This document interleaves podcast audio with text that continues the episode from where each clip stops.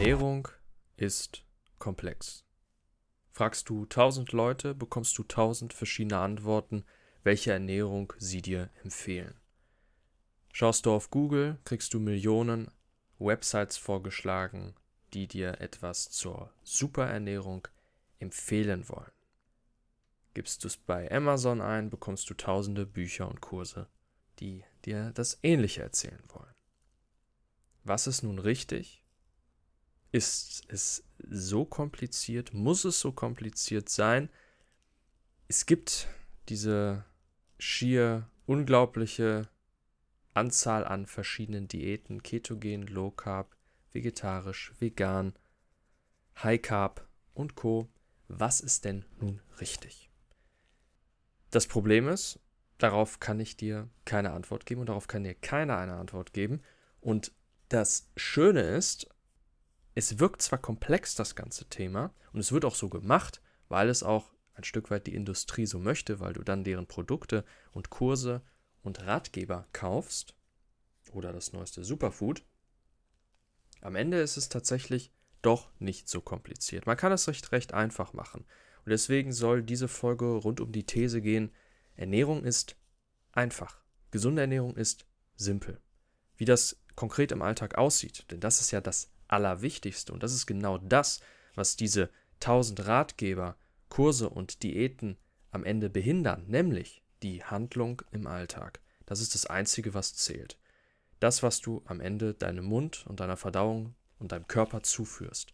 Darum geht es am Ende. Und nicht zu überdenken, auszudiskutieren und sich verrückt zu machen. Ernährung ist einfach. Warum? Zeige ich dir jetzt.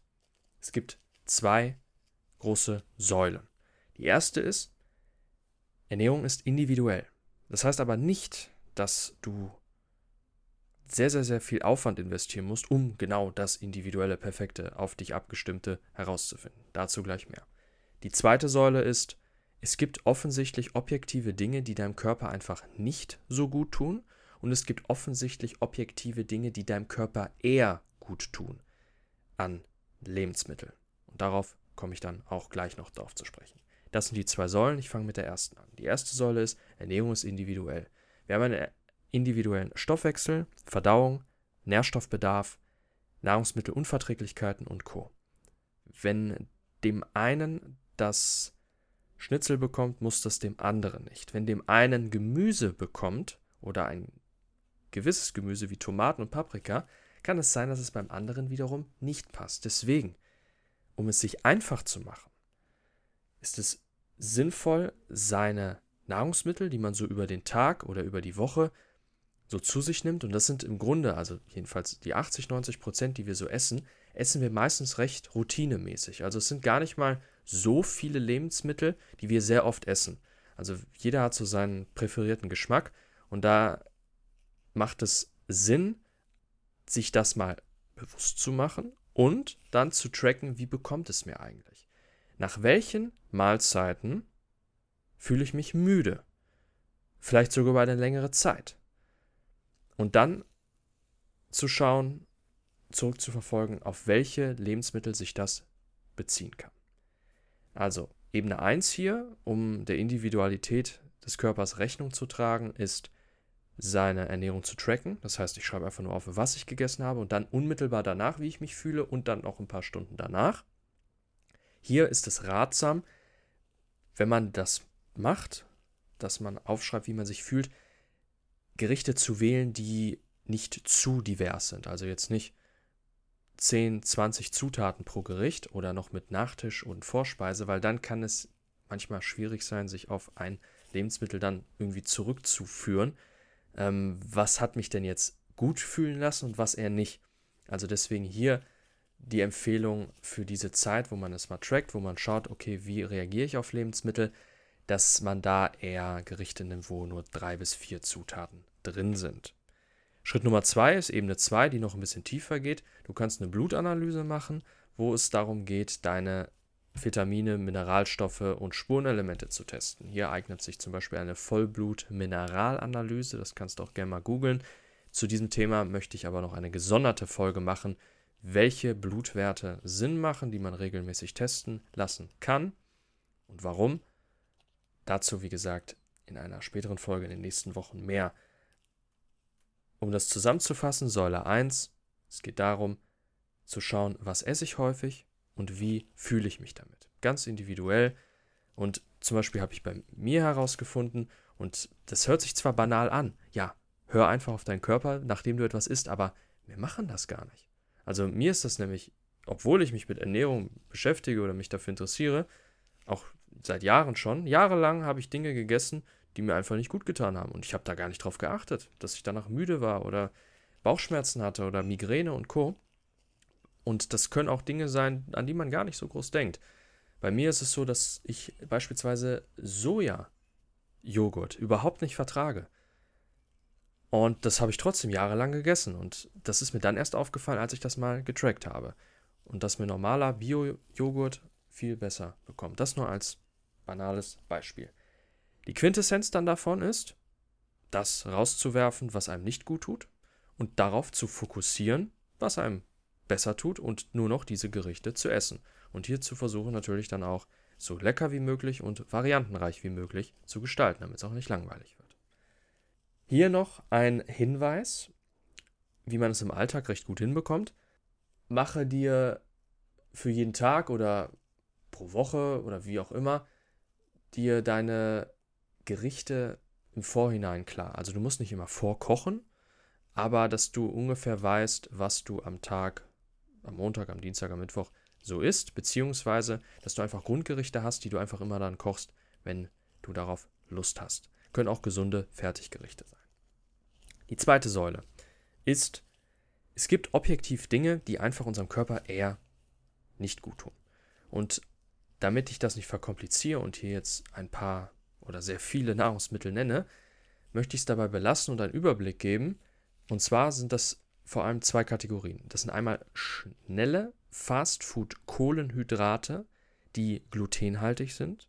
Dazu zählt Pizza, also Pizzaboden, normale Brötchen, normales herkömmliches, nicht Bio, nicht Sauerteig Brot, Döner, also die Tasche, Nudeln herkömmlich, also nicht aus Hülsenfrüchten oder auch die Vollkornnudeln zählen auch zu den schlechten, also generell alles, was Nudeln sind. Zusammengefasst alle Kohlenhydrate, die schnell in Zucker verwertet werden. Was sind das für Kohlenhydrate? Das sind alle, die wenig Ballaststoffe und wenig andere Stoffe mit enthalten. Beispielsweise Linsen haben noch recht viel Proteine.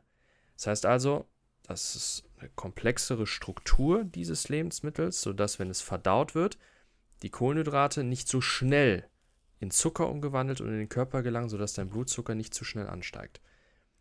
Schnelle Kohlenhydrate sind halt eben die, die schnell in Zucker gespalten werden und das sind eben alles Lebensmittel, wie gesagt, die nicht in einer komplexen Struktur, wie zum Beispiel bei Gemüse sind, sondern eben Auszugsmehle darstellen. Und Auszugsmehle werden genutzt für normales Brot, Pizzateig, Flammkuchenteig, viele Soßen als Bindemittel und Co. Eine Sonderkategorie sind hier die glutenhaltigen Getreidesorten, die man meiden sollte, per se, weil sie einen Einfluss auf die Darmschleimhaut haben. Denn dieses Gluten per se früher, der, vor vielen tausend Jahren oder vor vielen hundert Jahren auch noch, war Getreide viel besser in Anführungszeichen. Das heißt, es wurde anders angebaut. Es gab ähm, nicht so viel Gluten im Getreide, was ja für die Konsistenz sehr gut ist. Das macht es erst richtig lecker. Hefezopf oder Stutendenk zum Beispiel oder ein äh, knuspriges Brötchen. Und das sorgt eben in unserer Darmschleimhaut bzw. Darmbarriere für eine temporäre Öffnung. Also jetzt nicht, dass es komplett offen steht und dass jetzt alle äh, Sachen aus dem Darm jetzt in den Blutkreislauf gelangen, aber es hat eine recht öffnende Wirkung oder Tendenz. Das heißt, dass dann auch unverdaute Nahrungsbestandteile in den Blutkreislauf gelangen, sowie auch Viren, Bakterien, Parasiten eher in den Körper wandern können, was dann dazu führt, dass Entzündungen ausgelöst werden. Weil, wenn Dinge dann in den Blutkreislauf gelangen, was passiert dann? Das Immunsystem reagiert und will natürlich diese Dinge, die jetzt im Blut sind, zerstören, unschädlich machen, was ja völlig okay ist. Wenn das aber häufig passiert, dann haben wir eine stille Entzündung, eine unterschwellige, wir merken das gar nicht so, stark, dass wir jetzt groß Schmerzen haben im Magen-Darm-Bereich, sondern das äußert sich dann vielmehr durch Müdigkeit, Schlappheit, Kopfschmerzen und Co., weil das Immunsystem extrem viel Energie benötigt. Und wenn das immer so auf Sparflamme läuft, kann man sich ja vorstellen, dass eben Energie nicht mehr übrig ist fürs Hirn, für Leistungsfähigkeit und so weiter. Man kann sich das vorstellen, wie wenn eine Stadt immer in einem Alarmzustand ist. Dann haben die Bürger, also auch nicht wirklich Ruhe. Also wenn eine Stadt in Aufruhr ist oder im Bürgerkrieg versetzt ist oder ähm, ja einfach auch eine hohe Kriminalität ist, dann haben die Bürger, also in jedem Fall unsere Körperzellen oder unser restlicher Körper, ist auch in so einer ja, Alarmbereitschaft und das ist halt eben dann das Äquivalent bei uns im Körper. Wenn wir eben diese stillen Entzündungen haben, ist der Körper immer in so einer Stresssituation und die anderen Körperzellen kommen nicht so sehr ihrer regelrechten Funktion nach. Und eben, um da wieder darauf zurückzukommen, das, was halt eben da mit einem verstärkenden Einfluss hat, dass das eben passiert mit den stillen Entzündungen, sind schnelle Fastfood-Kohlenhydrate, die man einfach meiden sollte. Das heißt nicht 100%, sondern wenn sie mal da sind, dann genieß sie, dann ist das in Ordnung, aber versuch es so gut es geht, gerade wenn du es bei dir zu Hause hast, einfach nicht einzukaufen und dann aufzuheben, wenn du zum Beispiel draußen essen gehst. Das zweite ist Massentierhaltungsprodukte. Also alle tierischen Produkte, die aus Massentierhaltung stammen. Sprich, alles, was nicht Bio plus ein anderes Zertifikat beinhaltet. Heißt, meide Fleisch, Fisch, Käse, Joghurt, Quark und so weiter, solange es nicht mindestens Bio, aber am besten noch sowohl Bio als auch Naturland oder Bioland oder Demeter zertifiziert ist. Weil dann tust du dir einfach nicht nur dir selbst was Gutes, sondern vor allem auch den Tieren, die dir das ja ermöglichen erst. Und selbst wenn das jetzt nicht so absolut wichtig für dich ist, warum auch immer, ist ja auch kein Problem, dann tu es wenigstens für dich selbst, denn diese Produkte sind natürlich auch deutlich gesünder, weil die ähm, Tiere ja anders gefüttert werden, anders gehalten werden. Das heißt, die Qualität des Erzeugnisses dieses Tieres muss natürlich besser sein, weil kann man sich ja vorstellen, wenn ein Tier gut ernährt wird, dass dann auch die Bestandteile, die es dann herausgibt, ob es jetzt Fleisch oder Milch ist, entsprechend höherer Qualität haben das sind im Grunde schon die zwei Säulen für die einfache Ernährung im Sinne von, worauf man einfach draußen achtet, ungeachtet dessen, welche ganzen Ernährungsweisen es gibt. Wenn du nur darauf achtest, schnelle Fastfood-Kohlenhydrate, vor allem glutenhaltig, zu meiden und Massentierhaltungsprodukte, dann bist du schon auf einer guten Seite. Denn dann brauchst du gar nicht mehr so groß achten, was du denn isst. Denn wenn du weißt, was du nicht isst, dann bleibt ja viel eher das Gute, Bessere übrig. Was ist das Gute, Bessere in Anführungszeichen? Das ist vor allem Biogemüse, speziell gekocht oder gedünstet. Das ist am besten bekömmlich. Salate, vor allem mit Bitterstoffen wie Rucola oder Radicchio oder Chicorée, sowie gekochte und eingeweichte Hülsenfrüchte, wie Linsen, Kichererbsen und Bohnen. Diese enthalten viele Nährstoffe, sind sehr nährstoffdicht, machen satt und da auch noch ein kleiner Hinweis ganz zum Schluss und ein Impuls, wenn du dir die Ernährung wirklich super, super, super einfach machen möchtest, dann kannst du es so machen, draußen essen gehen ist immer eine Ausnahme, da kann man auch mal ja was ganz anderes genießen, Pizza und Co. Für dich selbst, für das Kochen oder das Vorbereiten, habe einfach nur immer diese zwei Arten von Gerichten. Das eine ist ein Porridge. Kannst du den gestalten, wie du möchtest. Da bist du variabel, ob es mit Haferflocken, mit Hirseflocken, mit Buchweizenflocken, mit Kokosflocken, mit Mandelmehl oder gemahlenen Mandeln. Dann machst du so eine Porridge-Basis, machst dazu eingeweichte Nüsse, vor allem sind dafür geeignet Cashews, Mandeln und Walnüsse und etwas Nussmus und Beeren. Wenn du das dir einfach als ein Gericht machst am Tag, dann hast du schon eine super Nährstoffdichte und gesunde Kohlenhydrate. Und auf der anderen Seite, das zweite Gericht am Tag ist dann eine Bowl mit Brokkoli, Blumenkohl, Hülsenfrüchten, die du gekocht hast, wie zum Beispiel Linsen oder Kichererbsen oder Bohnen.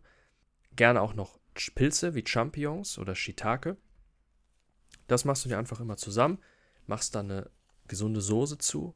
Ist auch total einfach. Dann nimmst du Salz, Pfeffer, Olivenöl, Paprika Curry oder Kokosmilch und Curry und Salz oder gehackte Tomaten und etwas Erythrit als Zuckerersatz oder Bio-Quark mit etwas Knoblauch und Olivenöl. Damit hast du deine Soße, das mengst du zusammen, dann machst du dir eine große Schüssel und das kannst du dir mittags und abends essen oder abends dann eben auch nochmal ein anderes Gericht, beispielsweise auch ein Salat oder ein gesundes Brot, beispielsweise Sauerteig. So hast du, wenn das 80% deiner Ernährung ausmacht. Und als Snack zwischendurch, wenn du mal Hunger hast, kannst du auch Nüsse essen oder ähm, hochwertige Schokolade mit 70% Kakaoanteil. Es ist im Grunde ja wirklich nicht schwierig, weil wenn du diese Herangehensweise an deine Ernährung hast, dann machst du es dir einfach einfach. Du achtest nicht darauf, welche Ernährungsform ich jetzt gerade mache. Bin ich Keto? Bin ich Low Carb? Das ist egal, du bist gesund. Und hier eben noch das andere i-Tüpfelchen, das, was ich am Anfang erwähnt habe, die andere Säule neben dem offensichtlichen Meiden und das offensichtliche Einbeziehen in die Ernährung eben einmal die Fastfood-Kohlenhydrate meiden, Massentierhaltungsprodukte und auf der anderen Seite Gemüse, Hülsenfrüchte, Nüsse in den Alltag integrieren. Das andere ist eben die Individualität. Es kann auch gut sein, dass dir der Porridge nicht bekommt. Mit Haferflocken. Dann mach ihn mit Hirseflocken. Sei da variabel und finde das heraus, was zu dir passt. Und das geht vor allem einfach nur, wenn du es dir bewusst machst. Wenn du etwas isst und dann darauf hörst oder dir am besten aufschreibst, wie du dich dann fühlst. Das ist der Teil was der Ernährung. Es gibt auch noch das Wie der Ernährung. Da habe ich bereits auch schon ein paar Podcast-Episoden gemacht. Ich glaube, da mache ich das nächste Mal auch nochmal eine Zusammenfassung. Denn was du isst, ist natürlich wichtig. Aber auf der anderen Seite, die anderen 50% sind, wie du isst, in welchen Rahmenbedingungen. Was ich genau damit meine, werde ich in der nächsten oder übernächsten Podcast-Episode dann nochmal zusammenfassen. Ich hoffe, diese hat dir heute gefallen, hat dir einen kleinen Wert gegeben. Das Wichtigste ist, dass Ernährung nicht komplex ist, weil es etwas ist, das alltagsnah sein muss und alles, was komplex ist, zehrt unsere Lebensenergie und macht keinen Spaß. Deswegen machen wir es so einfach wie möglich und hoffentlich habe ich es nicht zu einfach gemacht. Für mich funktioniert es in letzter Zeit recht gut und vielleicht ja für dich auch. Ich würde mich freuen, auch auf Feedback. Sanity, S-A-N-I-T-Y 248 at gmail.com oder Sanity, S-N-T 4-8 auf Instagram. Ich freue mich über dein Feedback. Bis zum nächsten Mal. Refuse to regret.